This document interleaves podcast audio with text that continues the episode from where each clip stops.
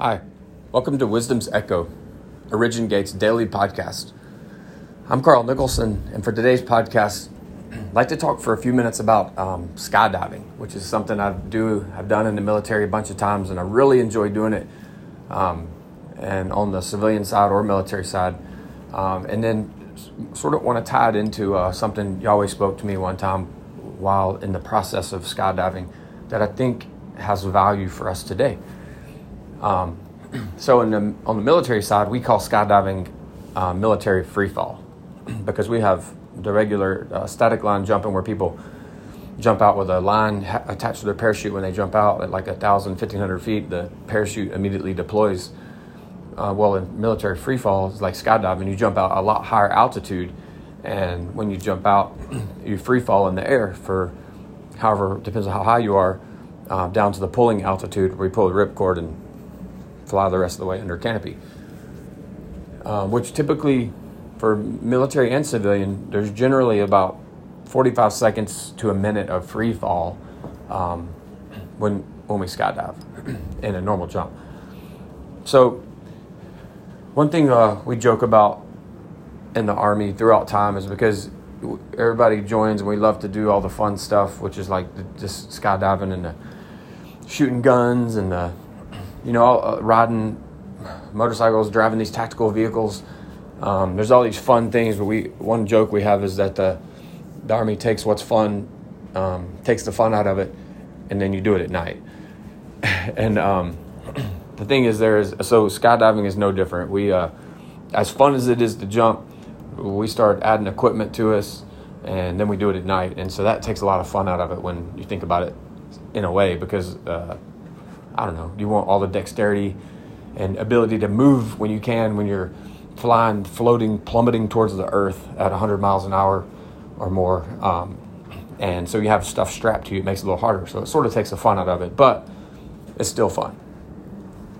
So while we're training to learn to skydive effectively and to do more like combat-focused skydiving, which means jumping with equipment and navigating to where we're going once we get under canopy. One of the things we do is we always go to these wind tunnels. So we spend a good bit of time in these wind tunnels, which are like these inside of a building. They'll have these huge cylinder-shaped rooms that are like plexiglass that is about 20 to 30 feet wide diameter.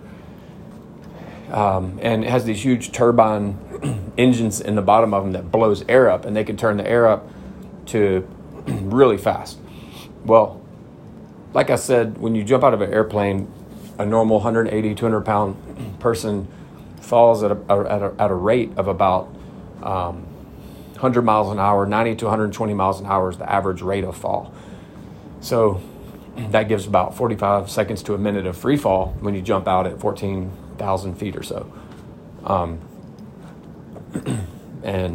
So anyways, we get inside these wind tunnels, and what we do is we take turns in there, and we practice putting equipment on. We practice, we want to be stable, so we practice instability drills, which are different things. We'll have people flip over to their belly. We'll have people put equipment on and just push people and kind of do things to make people unstable, to practice getting stable inside the wind tunnel. And then in the air, we practice all this when we're flying in the actual parachute. A lot of times, so flying in the, jumping out of a plane and flying down in the air, the air in real life when you're falling like that actually is a lot cleaner air than in a wind tunnel. Wind tunnel, it's created air that's going up, and it's not as clean as the air when you're just falling through the sky.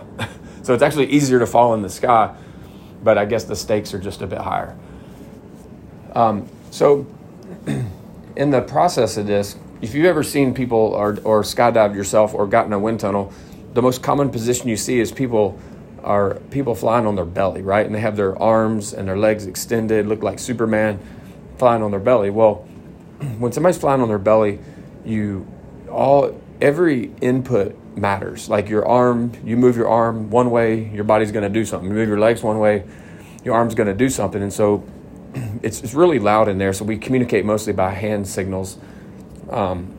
But the idea is to get stable and to be able to just fly yourself and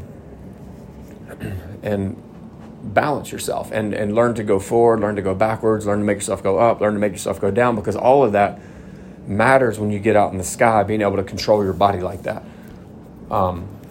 So you practice getting good at that. Well, we have something called, we call it finding your legs. And usually after about 60 or 70 jumps, you find your legs. So what that means is, whereas when you first get in a wind tunnel or in the air, you're flying primarily with your arms. Our arms are, we tie our shoes, we eat our food, we work out, we do so much stuff. We write everything with our arms and hands. So we're used to, our arms input is good. But when you're skydiving, your legs are actually better. They're longer. They control the way they're attached to our body is just the way when you're flying through the air, you learn to fly with your legs. And so at about 60, 70 jumps, we typically do what's called finding our legs. And what that means, we're able to then navigate ourselves forward, backwards, as we need to with our legs and with our torso. And that frees up our hands to do other things, whether maybe it's fix our equipment, maybe it's direct us somewhere, maybe it's to make a more drastic movement. But we learn to fly with our legs. So all this process happens over time. Well, then take it a while longer. Usually I wouldn't compare it to jumps. I would compare it to more time in the air. But what happens is one of the more advanced positions of flying, if you ever see these skydivers on the TV or you do it yourself or YouTube videos or the guys in the wind tunnel when they fly like standing up or sitting up, that's actually a really advanced position, and it's hard to do. It takes a lot of balance. You also fall faster. So when you think of presenting your body to the air or a wind tunnel, whether it's in a wind tunnel or in the sky, and you're flat and you have arms and legs out, you have a lot more surface area hitting the wind, so you're going to go slower at like 100 miles an hour. When you position yourself like standing up in the air, which is more like a pencil, you drop faster. So when you're in a wind tunnel, and the air's at 100, 110, 120 miles an hour, and you want, if I stand up, if I decided to position myself like that, I would basically just go to the bottom of the wind tunnel. There's a mesh net down there, and I would be standing on it. In order to fly, in order to levitate, to, I need it to turn it up. So they will turn the wind tunnel up to about 150 miles an hour, and it's just, it's blaring. So when you're flying in the sky like that, if I positioned to standing up or seated position in the sky, I would fall a lot faster. And whereas I have 45 seconds to a minute of free fall in a normal jump where I'm belly, flying on my belly, belly to the earth, I may only have 30 seconds if I'm flying straight up. It's also a lot harder to be stable like that. So you get a couple things going, right? There's falling really fast, and there's it's really difficult actually to remain stable and not just fall on your back or fall on your stomach or just start doing circles trying to figure it out. But it's important for us to, we like to advance the positions to figure it out, because every little bit that we can get better at just helps us as we do the combat focus jumping. Every bit of understanding and ability to fly our bodies in the air benefits us with operational stuff. So we're all about getting better. Well, when I was getting better at this, I remember when I first started trying to sit fly, and they had to turn the air really high up in the wind tunnel. And when they turn the air up like that, it gets really, it's a little scary, to be honest, because one wrong move with the air going that fast, if you make a wrong move, it can just slam your head into the side, or it can flail your body to the side. And then if you, there's stories of people getting injured inside these wind tunnels because they make a wrong movement. And at that speed of like 150 miles an hour, there's a lot less room for error. So you have to be really careful. Well, when I was doing this, when I was learning to sit fly, I heard the Holy Spirit speak to me one day, and it was the whisper in the midst of the storm, because it is so loud in there. You can't talk. I mean, so I'm sitting here trying to sit fly. I'm fine on my belly. I can fly on my back, but sit flying, is hard. So I'm trying to figure out and transition and do this, and the wind is just really high. It's not, I mean, the instructors can help a little bit at this point, but you have to do it yourself. And I heard the Holy Spirit say to me, avoid all extremes. And that actually worked. It actually worked. And so that's where I'd like to transition and kind of just tie this into what I believe the point is, sort of, and what I believe Yahweh is saying to us, and how this is relevant for us. There's a verse in Ecclesiastes chapter 7 where Solomon is talking to him. He's preaching. He's trying to teach him judgments, and he's talking about being overly righteous or being overly wicked. And he said, just avoid all extremes. You know, don't destroy yourself by being over righteous, and don't die early by being foolish, but avoid all extremes. And that word is what helped me in that time while I was jumping, trying to transition and trying to figure out how to fly on my sitting up.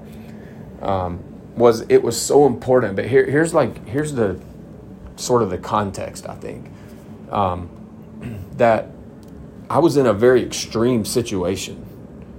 Flying like that was very extreme. And for me in that moment, it was super important that I avoided all extremes. I could not make extreme movements in that extreme situation. I needed to avoid all extremes in order to be successful.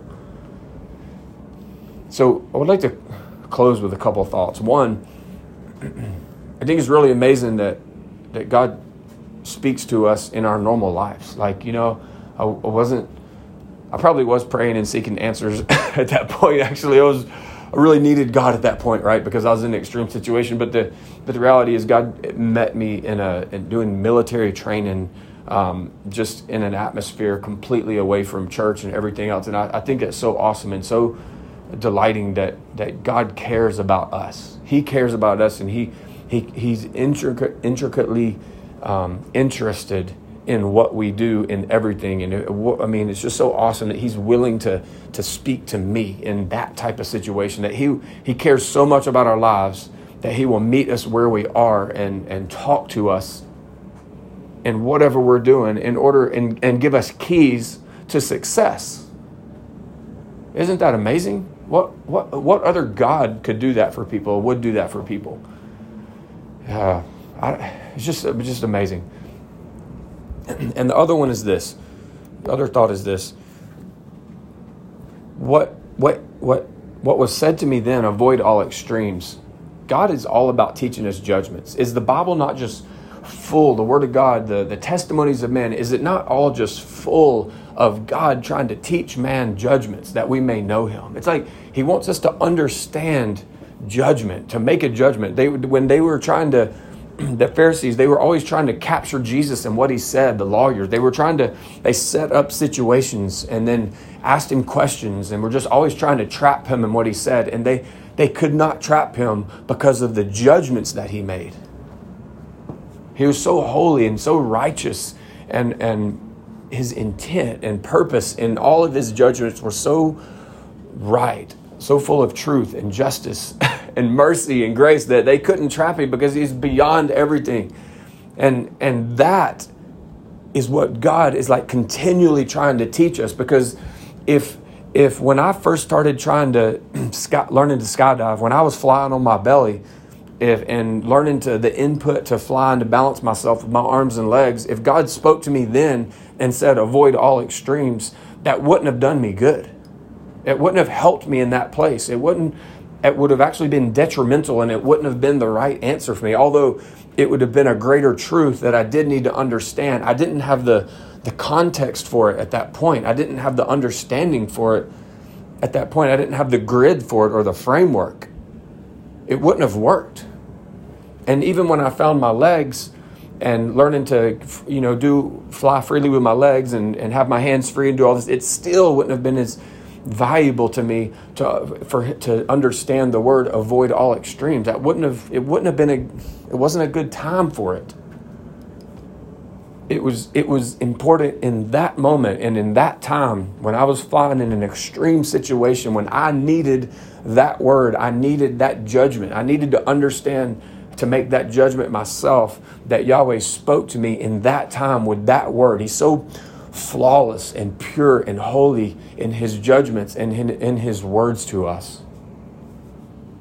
So I just want to end with that, with giving the honor that's due his name for when he speaks to us and how he speaks to us. He's so holy and so wise. That's the verse when Paul's talking about judgments again in Romans 11. He says, how unsearchable the depth and the riches and the knowledge of God, how unsearchable his judgments are towards us, and his ways untraceable is what one of the things says. God bless you today, and may we all hear and understand and honor the judgments of Yahweh towards us. Shalom.